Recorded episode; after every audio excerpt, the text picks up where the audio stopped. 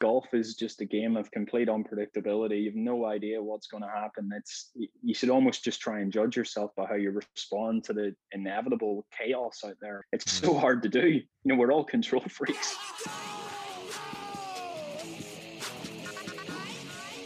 And welcome back to another Par Train. I am Evan Singer. We've got Matt Cermak here. What's up, everybody? I think you're buzzing after this interview we just had. It was it was a great interview. It's always nice to get a, a tour caddy on the show too, huh? Yeah, it's our second tour caddy, our first uh, friend from Northern Ireland. We were recording from Northern Ireland, Los Angeles, and Chicago. Was that fun? Our train's global, you know. well, uh, we'll get to the interview in a second, but first, guys, in case you're new, thanks for joining. Uh, when you're on the Par Train, golf, the hardest game in the world, can feel easy, right? Well, our mission is to understand why, so we can do that. We can make other stuff feel easy um, and get better on and off the course. We have interviews from PGA Tour pros, best-selling authors, CEOs, mental coaches, tour caddies, um, former pro players uh, like today, Chris Selfridge. Um, and you'll get the motivation to keep chugging and the tools to enjoy the ride. That's what we're all about. Before we get to this interview with Chris, quick word from our friends at Rhoback. Yo, uh, Rhoback is, I feel like they're coming out with new styles every week. Um, and every single person that reaches out to us about buying Rhoback seems to be blown away. Yeah. And it's it's just so the fabric it is fits perfectly. It's so stretchy it's breathable and it works my favorite thing is it works in every situation golf course yeah zoom calls office whatever i mean 2021 and Rhoback continues to crush it i mean i think you and i at this point might have every article of clothing they have to offer except the hoodies i mean i gotta get the hoodie yeah the hoodies are, that's actually a good mention Serm. the hoodies yeah. i think are coming back into stock by the time this podcast airs the hoodies should be back in stock um, so keep your eyes open for those hoodies. I need to get myself one of those too. Um, but I've recently got myself a couple new polos, which I'm pumped about. So, guys, hit the link in our show notes and the bios of our social accounts at the Par Train. Follow us if you're not already, and uh, hit that link, and you'll get 15% off your first order at rhoback.com. Um, and do and guys, one quick thing before we talk about this interview with Chris: if you see something you like, get it because I've made this mistake many times. I don't know if you have, Serm, where I think I like something, but I kind of want to wait for something else to come in stock so I don't have to pay shipping twice. And right. the thing goes out of stock because they're selling out all the time. So I just urge you if you see something you like, sometimes you don't know when it'll come back in stock. So buy it, use our link, get yourself 15% off, and be the best looking golfer on and off the course. That's great okay. advice, Appreciate that. Chris Selfridge. He's currently caddying for Ryan Fox on the European tour. Why don't you give, you know Chris well. So why don't you yeah. give a little bit of context on Chris's career before we talk about the interview? Sure. Chris, uh, a native of Northern Ireland. Um, I got to know Chris when he was in college. He played at the University of Toledo with two of my brothers, Mike and Pat. And uh, so got to know Chris over the years. And, and, and Chris was just, he was a top player. He was top collegiate player in America. He was four-time All-Conference in the MAC. He was MAC Player of the Year his senior year, um, uh, best scoring average in school history. So um, really a great player, and everybody kind of knew Chris had a future. And he went on to start playing on the European Challenge Tour. I think he played an event in the European Tour and uh, did it for a few years. Ran into some injuries and kind of fell into caddying, so he stopped playing. And uh, Chris has been caddying for Ryan Fox, who for those who follow the European tour out there, uh, I think Fox finished sixth a few weeks ago in Saudi Arabia when DJ won. So I've always known Chris to be a great player, a funny guy, and it's cool following him now too uh, uh, as he's caddying. So it, it, was a really cool conversation, right? I mean, he talked about he kind of was comparing his game to the tour players' games, how they think out there, how he was thinking you know, uh, great story about Patrick Reed that we won't we won't share. Um, but he was always, playing with Patrick Reed. Had a, a good, I think, a really interesting story of a way that not many people talk about him. Yeah, I think Chris just has such a a, a, a unique take on elite golf, right? He's done it himself, and now he's on the bag, and uh, and and uh, it was just a lot of fun to have him on. Yeah, this was a real treat because we actually didn't even know that Chris is a performance mental coach on the side. So Yeah. we really got you guys kind of get everything in one here. You get an elite player learning things that that he did well. You learn things that he wish he would have done differently. Um, caddying for an elite player. So there's like the element there of helping someone on a daily basis try and get to the highest, you know, stage in the world. Yep. And then also he helps people like you and me um Yeah. with the mental game. So you guys it's this is a really special interview and I think there was a lot of interesting nuggets here and it was just entertaining, right? A lot of good stories as well. Yeah, no, it was great to see Chris, and uh, like I said, the par train's going global. We're going global. You know. All right, guys. Well, we will get you right to the interview as always. Thanks as always for listening. We really appreciate it. Follow us at the Par Train on Instagram, Twitter, TikTok, Facebook, all of them. Um, we're always having some fun giveaways and stuff there. Um, and uh, yeah, give us a subscribe on Apple Podcast. Give us a, uh review. Uh, that really helps. And uh, we'll see you the- guys next Sunday. Well, what's the key, Ev? Always remember. Enjoy the ride, guys. That's what it's all about. there you go. Chris, first of all, welcome to the show. I know you and Cermak go way back. Um, this is our first interview from Northern Ireland, so that's an honor. Yeah, happy to be here. Um, I'm an avid listener of the podcast, so yeah, look forward to it. Chris, great to see you. We got to thank young Patrick Cermak for getting you on the show. He, uh, Yeah, he said you were a must get, you know, so yeah. Well, whatever, whatever Pat says, right? Yeah, exactly. I've kind of got big shoes to fill now. Yeah, but um, obviously that we, we go way back, going to college together. Your little younger brother and stuff. So yeah, I mean, good fond memories, you know. Yeah, for sure. Absolutely. So, Chris, we want to talk about you and your caddying. We want to talk about you as a player. We got a lot of fun stuff to go through. But first, let's start with a caddy hypothetical, just to warm you up here. Um, if you could only do one of these perfectly as a caddy, which would you choose? I've got two options for you. The first is keep your player calm and confident, no matter what. You have that ability. Or two, give your player the perfect club and yardage every time.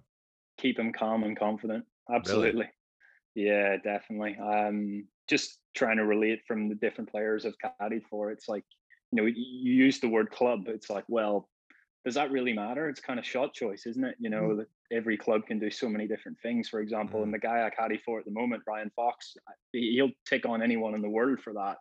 I've seen him hit eight irons, 140 and 200. It just depends what he wants to do. So you really have to be you have to be in the same uh, wavelength as him otherwise the actual club information is completely irrelevant you know Interesting.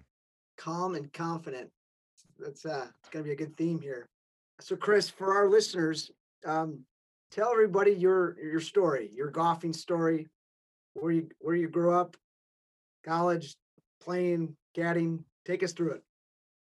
well yeah i mean uh, i kind of see myself as a bit kind of a u- unique perspective really a bit of a hybrid um well first of all i'm obviously a golfer and i still you know i still see myself as a golfer now i'm an avid lover of the game i played college golf in america with your younger brother at toledo turned professional in 2015 played on the challenge tour for four years a little bit in the european tour but never actually made it to the to the top level but um stopped playing worked in an office for a little bit. That wasn't for me hated that and then uh got in got into caddying via a friend who happened to get his european tour card just the year i quit and he was like well you know let's go do this and i was like all right you know, off i went to australia and kept caddying and moved on started working for other people and here we are two years down the line i'm still doing it well trying to do it apart from covid obviously but yeah just kind of kind of been all over the place you know Yeah, I think it's I think it's interesting. You know, for you, you grew up playing, and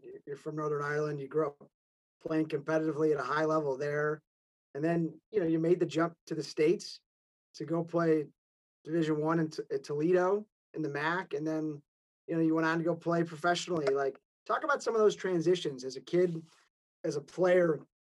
in Northern Ireland and then coming to the States and then maybe, you know, States back to Europe, you know, and, and playing that style of golf again?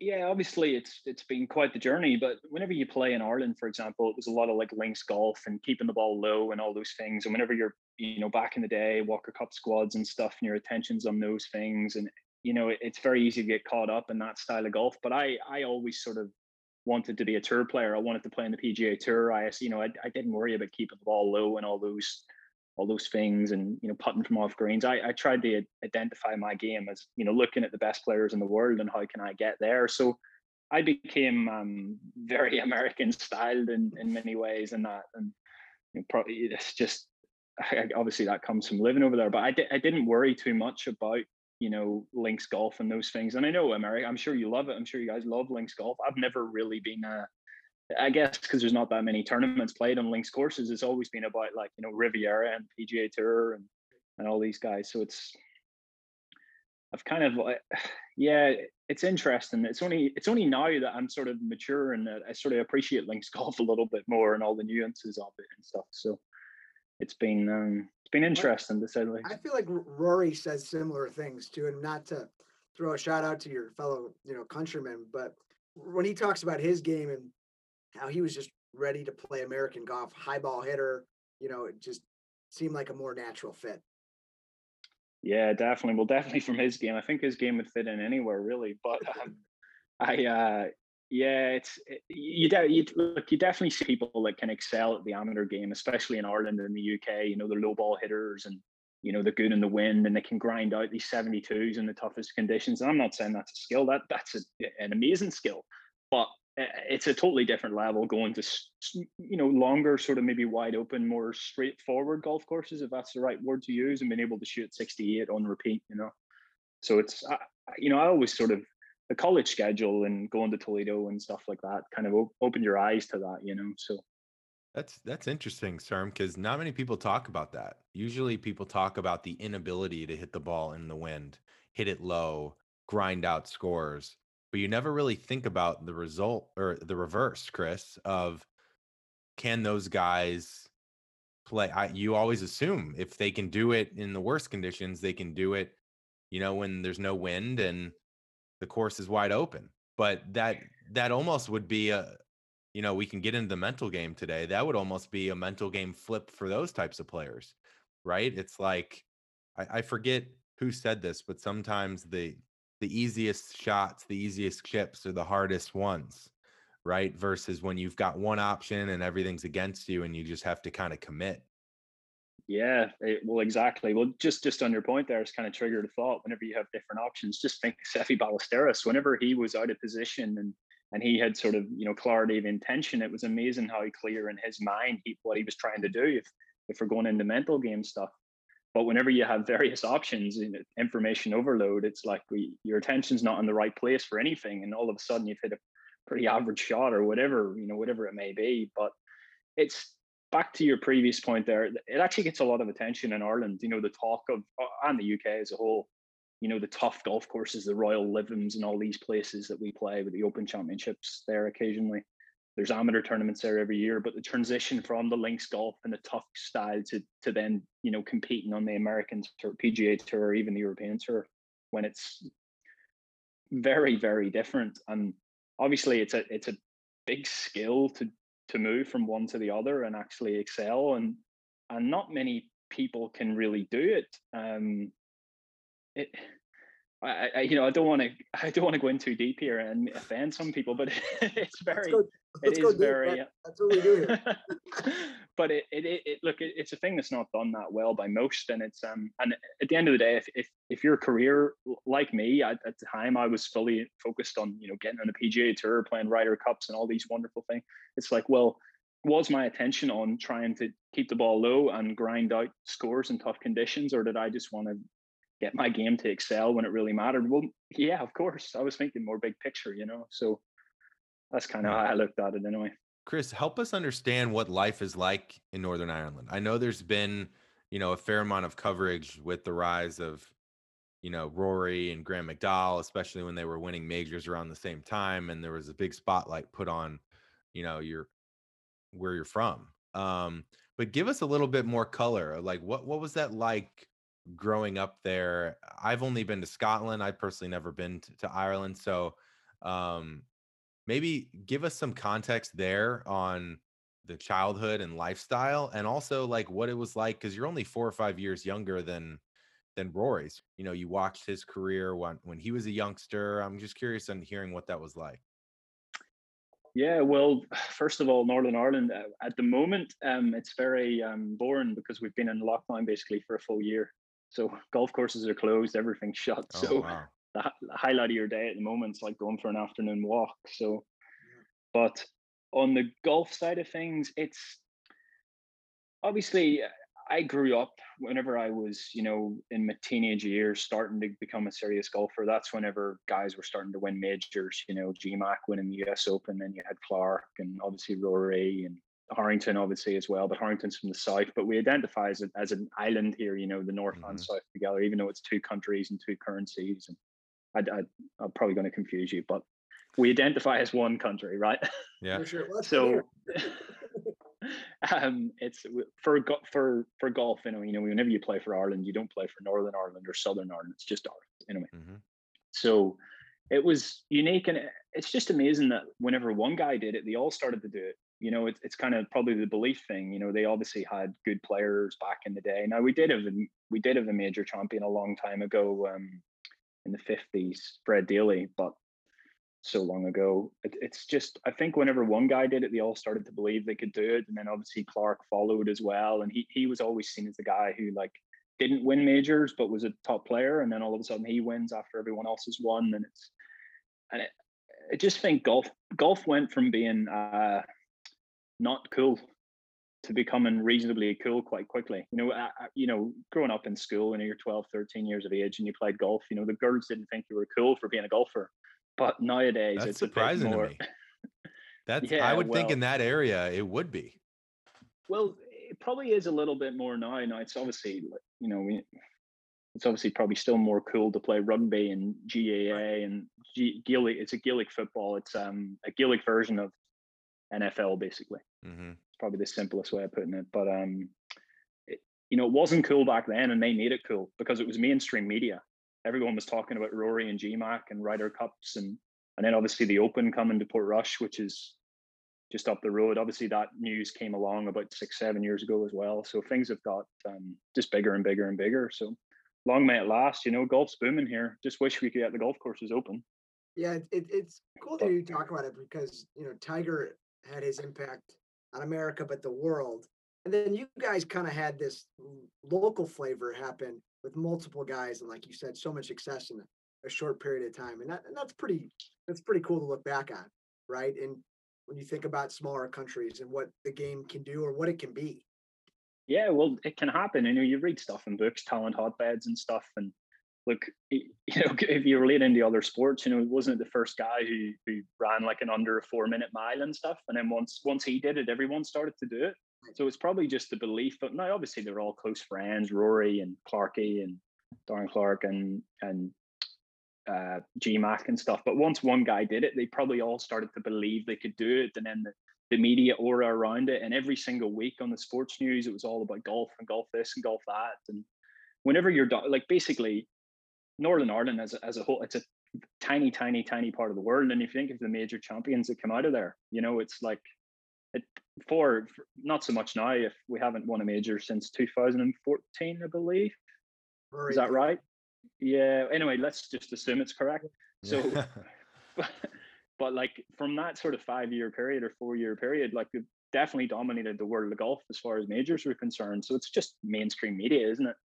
Sure. Chris talk about your time playing on the european challenge tour and then how you fell into caddying and we're curious, you know, is, is, is caddying something you always thought you could find yourself doing or uh, no, definitely not.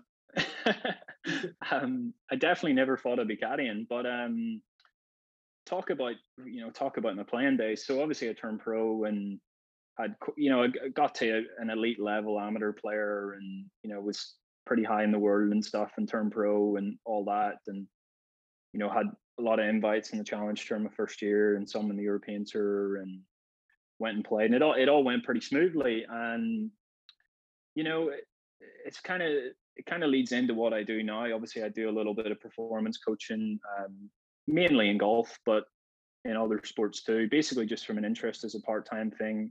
I got into performance coaching then from an interest from my playing days and, and how powerful the mind can be essentially to make you play well because things were pretty smooth for me in my in my early stages of pro golf. My confidence was high, my self belief was high, and and I, you know, it, it, might seem odd to some people, but whenever I turned pro, I, I felt such such a belief that you know I would I would do things that people might seem as ridiculous. I remember like looking at the schedule in the European Tour and being like, okay, right, in eight weeks' time, I'm confident I'll have won three times on the Challenge Tour to to automatically have promotion to the European Tour, things like that. And then like two years later, when it all started going wrong for me, you know, it, it was like obviously I had a little bit of injuries and stuff and things, but my my confidence and self belief had just plummeted. Mm. That my attention was then on stuff like keeping my card, and people were asking me what's going wrong, and then all of a sudden, yes, I had you know, all my, my arm hurts and yes, it hurt, but my attention was in so many useless places that it was mm. just like, and it, and it took me a couple of years to realize that. And even now it's like, if I had had my attention in a more useful place, how well could I have did? Well, I, I really don't know, but I know it didn't help at the time. Yeah, let's dig into this, Chris, because this is a big part of, as you know, the things we love to unpack for the everyday golfer out there. And yeah, you know, I had an experience yesterday we can even talk about, but first let's start with you.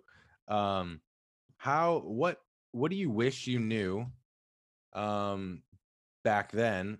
And what would you say to someone that every all the results are going wrong? Um a lot of times people derive confidence from proof is in the pudding, right? Seeing good shots, seeing good shots. But how do you maintain confidence when the shots aren't there?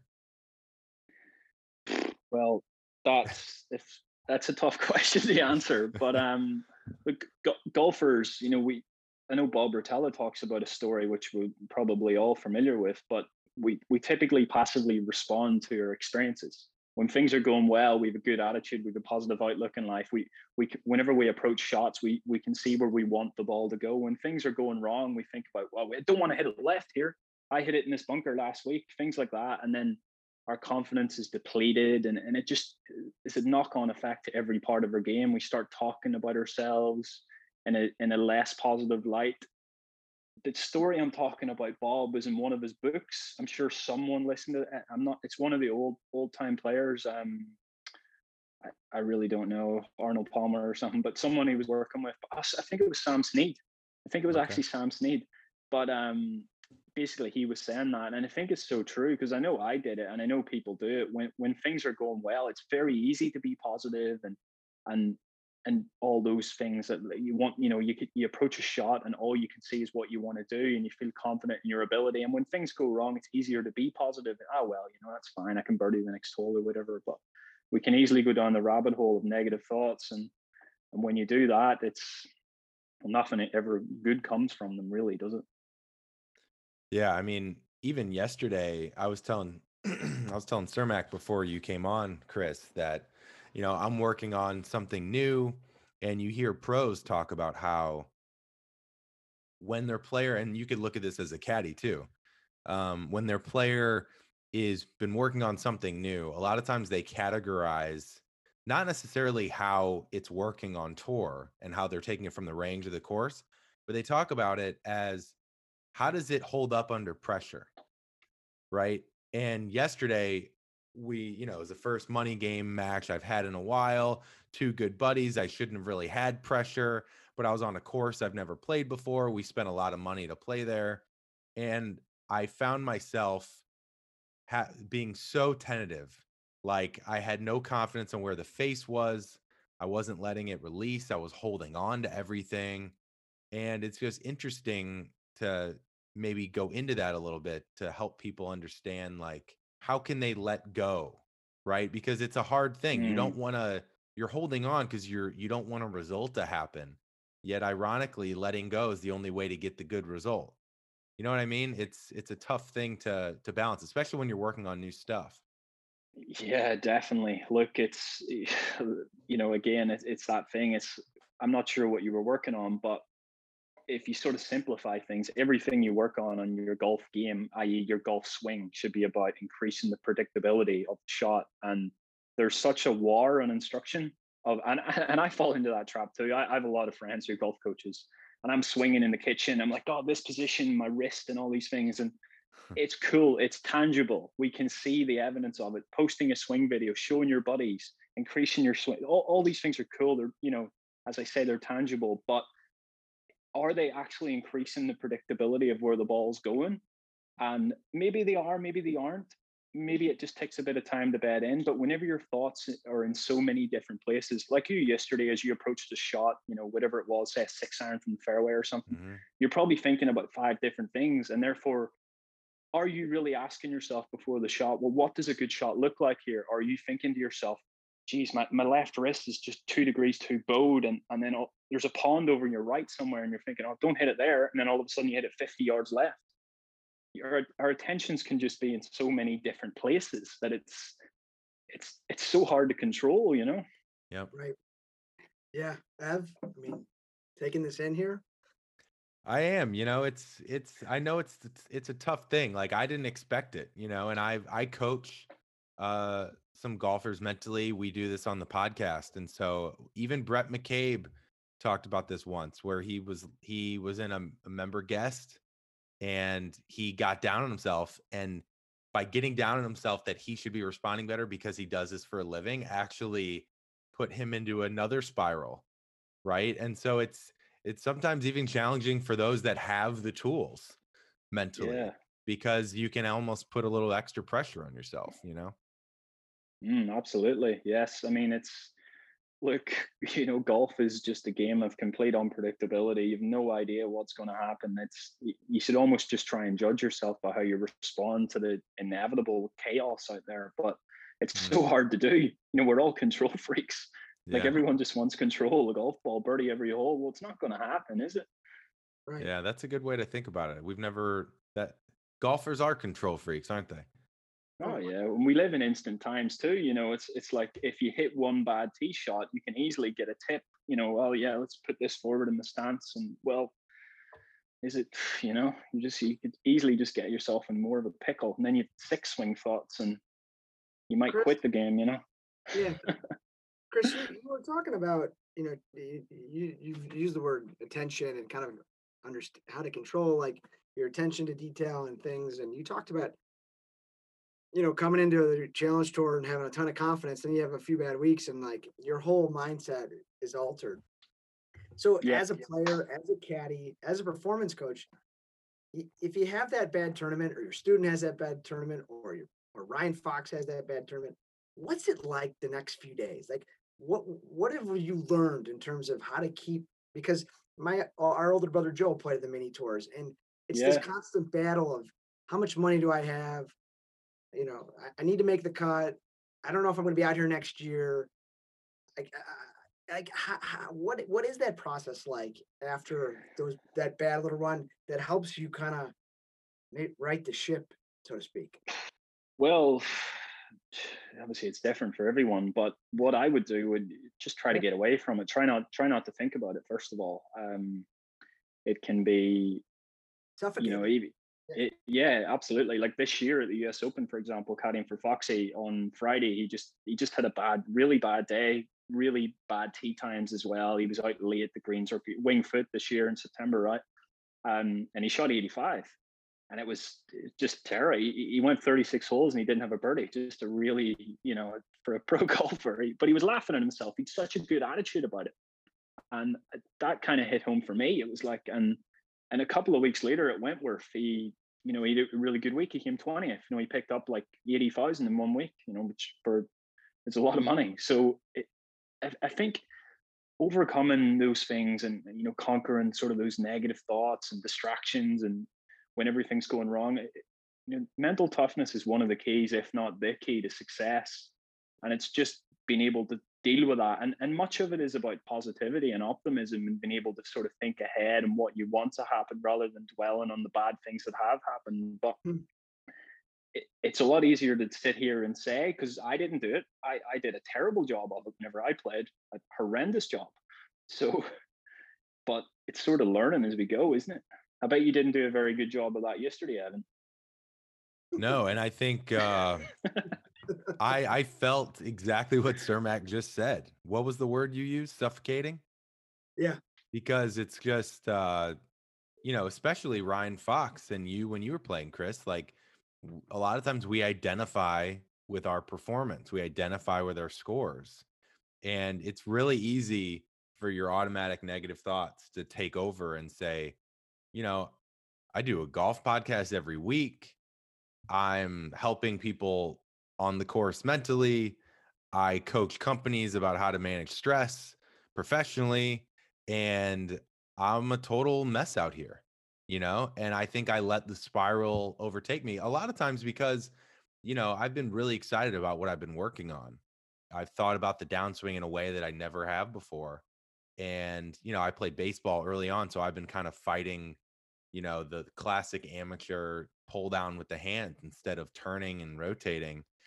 And for the first time in a while, ball striking felt easy. And to go from that and a lot of promise, right, and excitement to feeling like I don't know where the face is was really challenging, you know, especially when you got a little money on the line, you spend a lot of money on a Yeah. good course. Like it was, it was definitely challenging. Well, that's that's the challenge of the game. You probably felt in total control for a for a small period of time. You probably hit some really good shots, but Yeah. Look, it's it's um it's sort of always reminding yourself that like you can only really judge yourself in the things you can control, like your attitude. And you know, golf is a game of it's just completeness. It's all how bad is your is your how good is your bad shots essentially? Like you you say you, you feeling of control in the downswing and and that's great. And again, you know, if you play better, you know, brilliant. But if you're going to hit some horrific shots along the way, well, it's probably not that useful for you, is it? Or maybe Yeah. you just need to train it a bit more. Yeah.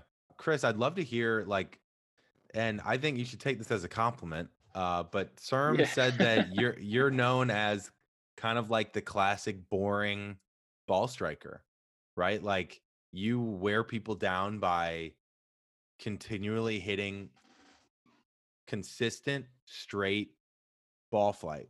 And a lot of people, I think, try and be the hero.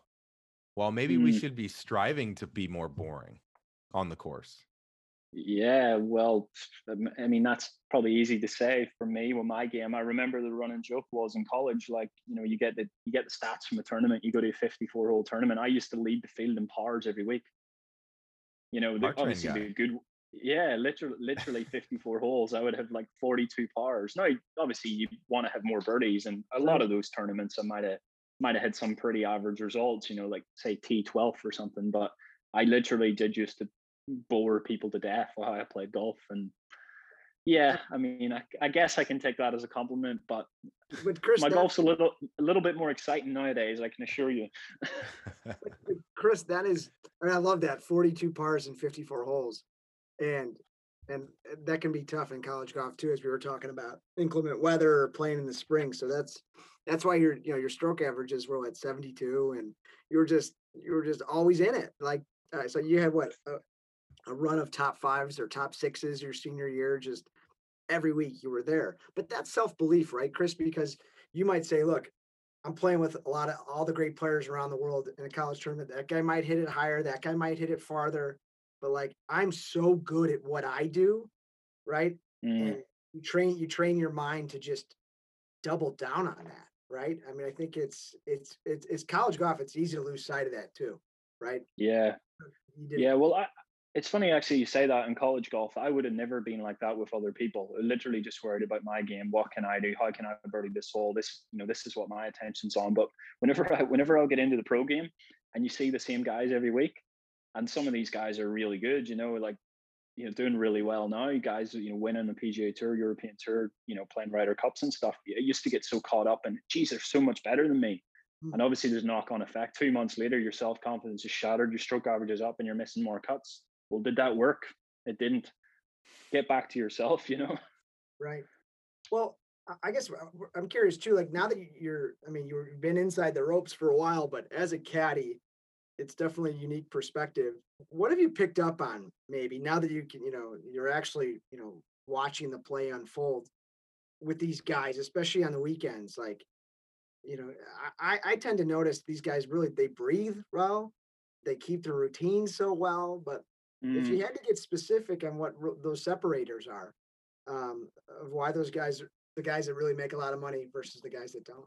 Tough question. Um, right. So one, I'm, I'm just trying to think of one thing I noticed this year. So we actually played at Wentworth with Patrick Reed in the two ball, right? Now, everyone has their own unique opinions on Patrick Reed. Right. So we'll we'll not we'll not get into that. However, I played in we played in a two ball with him on Saturday. Um, no fans, of course, with COVID. My experience with Patrick Reed was he was the most friendliest guy, chatty, just yeah. just a really really good bloke. Just he just seemed genuine. I mean, he's talking about Guinness and Ireland and all these things. But anyway, I noticed that this is a tournament in England, right? Wentworth in in Patrick Reed's schedule shouldn't probably not that important. It's such a good attitude. At one stage, he holds like an eight foot par putt on the fifth hole of round three while he's like four off the lead and he fist pumped it.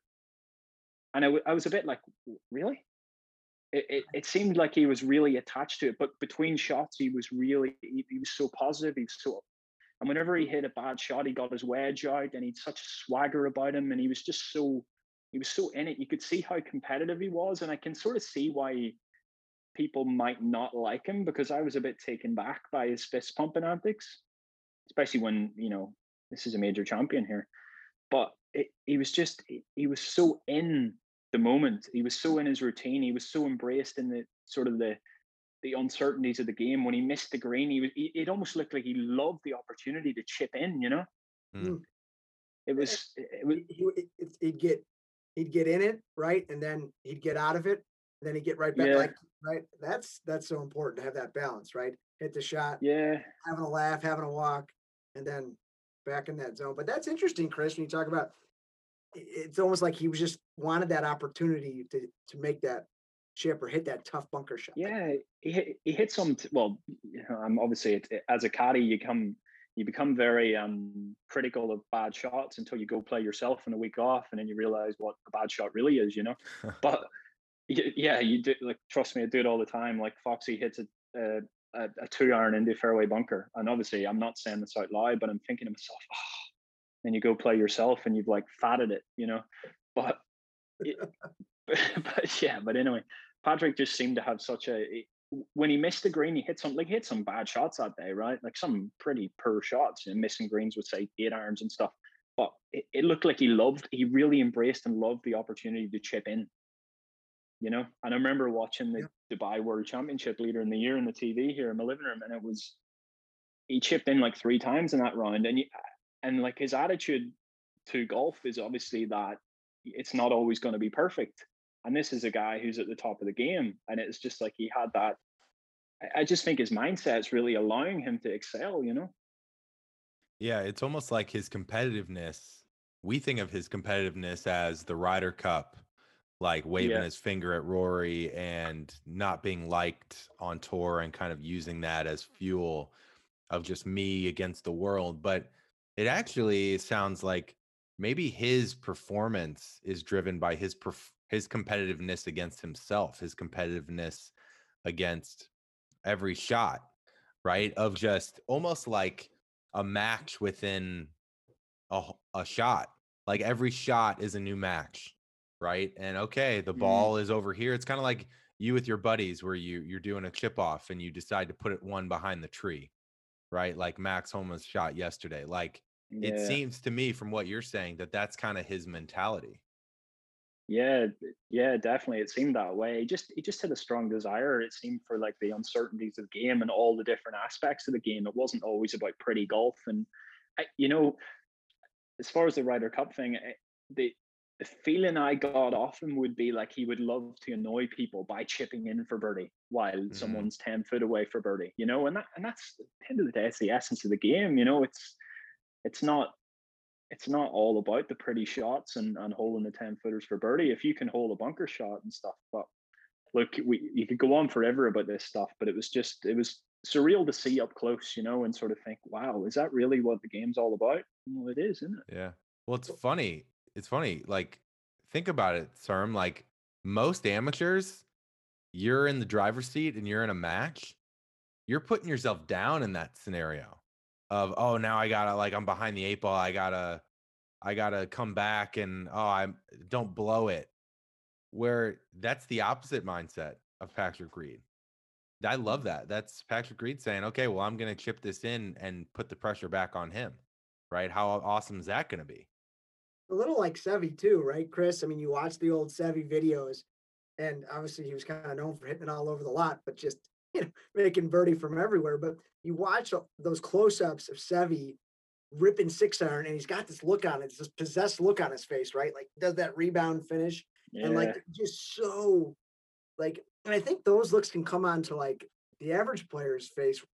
I have like if you're playing in a team event against your buddies or a big money game and like like there's some, that's that that's the kid in all of us. But Patrick Reed and Seve are real examples of mm, just they're yeah. right. They're just they're all in on this fun game. that makes sense. Yeah, absolutely. Well, it's it's knowing that you know it is a game at the end of the day. It's not it's it's not going to be all perfect perfect shots and stuff. And I think you know Seve is just like what he was able to do and his sort of clarity of intention. You know, like he, he sort of he let his body organize movement around clarity of intention. And whenever he was in the trees, is whenever he pulled off all the special shots and stuff. So it's you know I, I just wish we could see Seve play now. I suppose, but you know, it's yeah. What else can you really say about him? Have you noticed playing either yourself or with Ryan now as his caddy? Um, on days where he doesn't have it, do you guys talk about like what he's going to go with that day? Um, because I think this is another thing that's very different about pro golf versus amateur golf. Is I did it yesterday. Like you spend the whole day trying to get what you had on the range mm. versus thinking about okay well this is me today so what can i rely on what am i going to go with today mm. um yeah go ahead yeah well i think first of all the idea that you can have it or or feel like you even have it more than about 10% of the time is unrealistic mm. because mm. it's just you know like I Foxy, for example, would be he hits he hits these little bullet tee shots off the tee. He, he plays golf, and that's that's why, to be honest, he can be quite hard to caddy for at times because you, you know, on the previous day, let's say it's flat can par three, just you know, stereotypical example here, and he's like, oh yeah, it's a seven iron or whatever. The next day, he might want to hook a nine or cut a six. Do you know what I mean? Depending on how he's feeling. So it's just like playing golf, but the idea of any amateur golfer or, or pro for that's you know it might be different if you're uh, Tony Finau or something who's you know completely playing well every week, but the idea that you can feel like you have some sort of control and you you can just do the same thing is unrealistic. You sort of have to accept the essence of it's complete uncertainty and you have to react. Some weeks it might be a little fade shot, sometimes it might be a little bullet up the fairway, Sometimes it might be just absolutely flat out. Oh, you you've no idea where it's going to go, but the only thing you can control is how much you commit to the shot, and that's something that sort of encourage everyone to do. You know, if you can if you get fully committed to the shot and you can clearly see in your mind before you hit the shot what a good shot looks like, you're giving yourself at least a chance, aren't you? You're not thinking about, you know, shanking it or something. Yeah, Chris, Chris, this is so good because for growing, I was growing up playing and playing in college. The best days come from when you just allow you allow your your body, you know, just you just respond to what your body and your muscles are kind of telling you. And sometimes that's hitting eight yard draws with an eight iron, mm. right? And it's like, well, I'm a cutter. Well, that's not how I'm feeling today. And you know, sometimes it's that dog leg, right? And well, I get you know, I got to hit a high fade. Well, it's like no, just maybe hit a low cut, like. But that's hard. And Ev, I think when you talk about like working on things and you're trying to get the right swing and the fundamentals, and then you're like, well, how am I supposed to play like that? Right. But that really is what it's about because every day presents something completely new yeah. and and you know and sometimes just unpredictable it's managing that and it's mm, tough that's a is. tough balance right guys because like most amateur players we always try and relate it back to like the 15 or 20 handicap right and most players don't know what shot they're going to hit most players don't have the ability to know what shot they can hit. It's it's a total crapshoot. So, you know, it's I think that's one of the toughest balances is accepting the uncertainty while also the uncertainty could mean a two-way miss, right? Which is the hardest thing to play with. So, thinking about what an amateur could do to have a high level of acceptance um while the results are so erratic, right? But I think Chris, you said it. Give yourself a chance. So accept Yeah. that your results are erratic. You're a 20 handicap. But a high level of acceptance at least gives your body the best chance to make a fluid motion swing. Yeah, well, this is it. That's that's a simple way of putting it, and it's w- yeah, a 20 handicap golfer, 15 handicap golfer. If they're thinking about all these technical movements, the tangible things that you can see improvements in the golf, and I've seen it. I remember playing golf with my dad, and he's hitting his driver all over the place, and he's thinking about this stuff. Yeah, but I need to do this in the lesson. It's like that. Hit the middle of the face. Just try and hit the middle of the face first. And then if it goes way left, when you know why something's happened, but hit the middle of the face first. You know, there's no point toe hooking it and thinking it was your your wrist angles at the top of your backswing. You hit it off the toe first. You're working on one thing and you make a bad swing, like, well, I just didn't do that move. And it's like, no, you're you're so caught up in just not trying to make solid solid contact. Like the like, where's the club? Where's the club at? It's it's never ending in golf. I guess that's why we love it. But like it, it is, it's complete human nature to work. You know, complex solutions. We we want. If you think of- you know Tiger dominated, right? If you think of Tiger at his absolute best, right? He dominated the world of golf and he hit about fifty percent of fairways. But yet, us three right now are significantly worse than him, and we want to hit more than that. We don't accept the essence of the game is completely. It's all over the place. You know.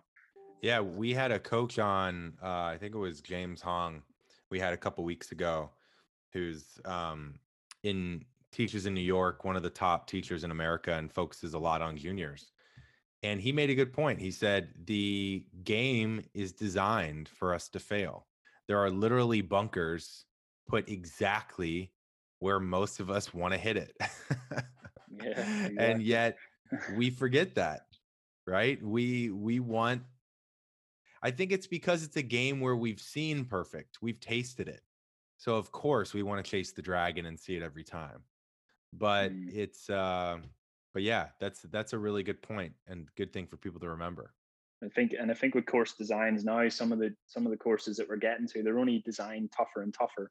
The same places like Winged Foot, for example, it's just even when even when you do hit the perfect shot, things can still go wrong. But it's sort of how you react to that and how you can sort of you know respond in the best way and, and deal with it and get up and down like Patrick Reed. That's that's all you can do really. But you just got to embrace the game for what it is. Chris, we got a couple more questions for you and then we'll let you go. Yeah, no worries. Um, how do you feel about the uh the rangefinders? As a caddy, is that going to save you a lot of time or how do you think that'll impact the pro game? Um, there's been a lot in social media about this recently, right? So much, much of what my thoughts is probably from what I've read, you know, because it's fresh in your subconscious mind, I guess.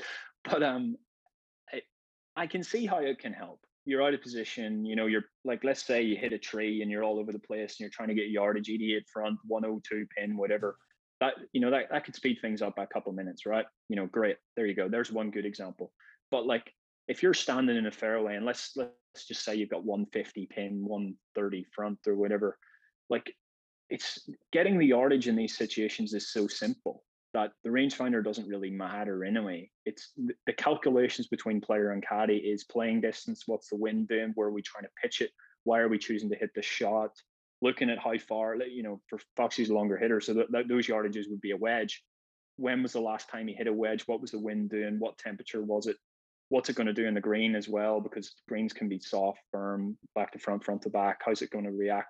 That's where the now I- i'm saying a lot of stuff here we don't actually discuss these all in the pre-shot routine as you can imagine but that's the thoughts that go through your head the actual yardage is kind of like it's the yardage is simple anyway Mm. so it's not really going to speed the game up in my opinion but it will be useful on the odd occasion when someone is doing some serious messing about I mean, pace of play has been a hot topic for years, right? And I, I don't know if Mm. it's if if it's as bad on the European tour as it is on the on the PGA tour, but um, I mean that's what it all goes back to. I think.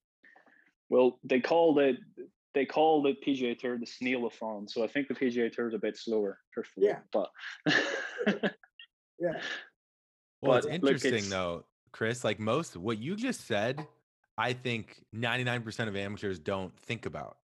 It's very common. A lot of amateurs don't even have a rangefinder. But when you do have a rangefinder, you think, okay, 150, that's my nine iron or whatever. yeah, And that's what you hit. But a lot of people don't think about, well, what what is the front of the green? Where is the flag? Is it going to spin back? do do I need to favor a side? Like what you just said is a huge insight to me of what the pro golfers are thinking about and what the amateur is not thinking about. Well, yeah, they're they're all the relevant information. You know, the thinking stage of the pre-shot routine, the thinking stage, and the trusting stage. Now, do you want to actively think about all these things before your shot if you're a player? Probably not. Let's face it. You want to just think, okay, right, what does a good shot look like here? Okay, it's a nine iron. Yeah, yeah, I'm hitting that because of this. re- Okay, yeah, let's just commit to that. But all those other things are, are relevant to getting the accurate playing yardage, and therefore being able to trust that for whatever various reasons. You know. B- But, but Ev, to your point too, I think most amateurs, higher handicappers should be thinking about what the front of the yardage is because they can't spin and control the ball. So that ball is going to be coming in a little more hot. You want to land it 15 yards, you know, Mm, for, you know, 135 to 150 and knowing where that back edge is because missing it long, as we know in golf, is just a death spiral every day. So I think there's absolutely something to learn there. Being just Yep. aware of, you know, the front part, the front part of the green and the, Yeah. and, and the back edge. For sure. Well, Chris, I want to end you on this uh, selfishly because, like I've said, I've been to Scotland a couple times, and it's like my favorite place uh, that I've ever been. It's just the the energy, especially in St Andrews. Everyone's as big of a golf nut as me, so there's a little bit of you know magic there. But I'm curious, you know, for whenever we can start traveling again, how would you define or compare Scottish golf versus Irish golf? I know there's a fun little rivalry um, and debate there, but for a traveler and someone that wants to go on a golf trip one day, how would you uh, how would you compare the two? Well, first of all, I can see your little St Andrews picture there Yeah. over your right shoulder. So He's not afraid I to can. talk Yeah. about it. Same ones in Uh, uh, Sir Mac's office, by the way. Except I All haven't, right, okay. except I haven't been. So Well, uh, there you go. What does that say? Yeah. Was it? I think it was your dad, Sir Mac, who, who said his favorite course was Royal County Down, and I was like, "Oh, really?" And, and then he and he was like, "Yeah, but I haven't actually been or something." So yeah. I remember. but this gets back to this whole like this American idea of your homeland and of the UK and of golf is mythical out there, right? Like to us at least. Yeah. So what are your yeah? What are your favorite spots, or what do you like? Well, just to, just to try and answer your original question there between Scotland and Ireland, obviously I'm biased. You know, Northern Ireland, for example, Royal Portrush, Royal County Down, some of the courses we have here are just fantastic. Um, what look, I'll try and be honest here, okay? I think we have better. We have the two best courses in Royal County Down and Royal Portrush. Scotland probably has ten world class courses. Do you get me? Yeah. So if you were going on a if you were going on a two week holiday and you wanted to play ten world class, unbelievable courses, you're probably better off going to Scotland, to be honest. hmm But we have the best two, so make of that what you want. Interesting. Okay. Wow. Okay. That's a, that's a fair assessment.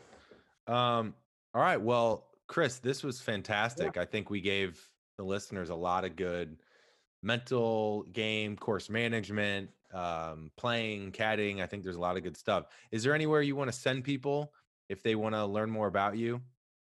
Uh, uh, Twitter. I guess um, yeah, yeah, Twitter. Yeah, I have a Twitter page. I have a an Instagram page as well. Um, I have a point one performance Instagram page. I guess that would be the best place to see what I what I do.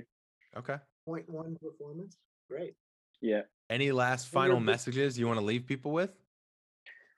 Yes. I'm I'm really jealous to anyone who's able to play golf right now because all our courses are still shut. But apart from that, um, I'm probably focusing on that a little bit too much. But no, not really. I've enjoyed it. Nice to nice to Yeah. catch up, you guys. And We'll be following uh, Ryan Fox and you and you know, and Yeah, hopefully, um, hopefully things get going pretty soon. The European season. I know uh, it's a bit it's a bit messy with hotel quarantines and stuff, and he's actually in New Zealand at the moment. He's two weeks in a hotel every time he goes home. jeez. And Wow. yeah, so it's this season's going to be all over the place, but hopefully things pick up. And uh, we've got the Tokyo Olympics coming up, so look forward to that in the summertime. Oh, that'd be great. Yeah. Awesome. Yeah. well, I'm- best of luck, Chris. We'll be pretty rooting you excited guys. about that. Thank you. Yep. Thank you. All right. Take care. Great talking with you.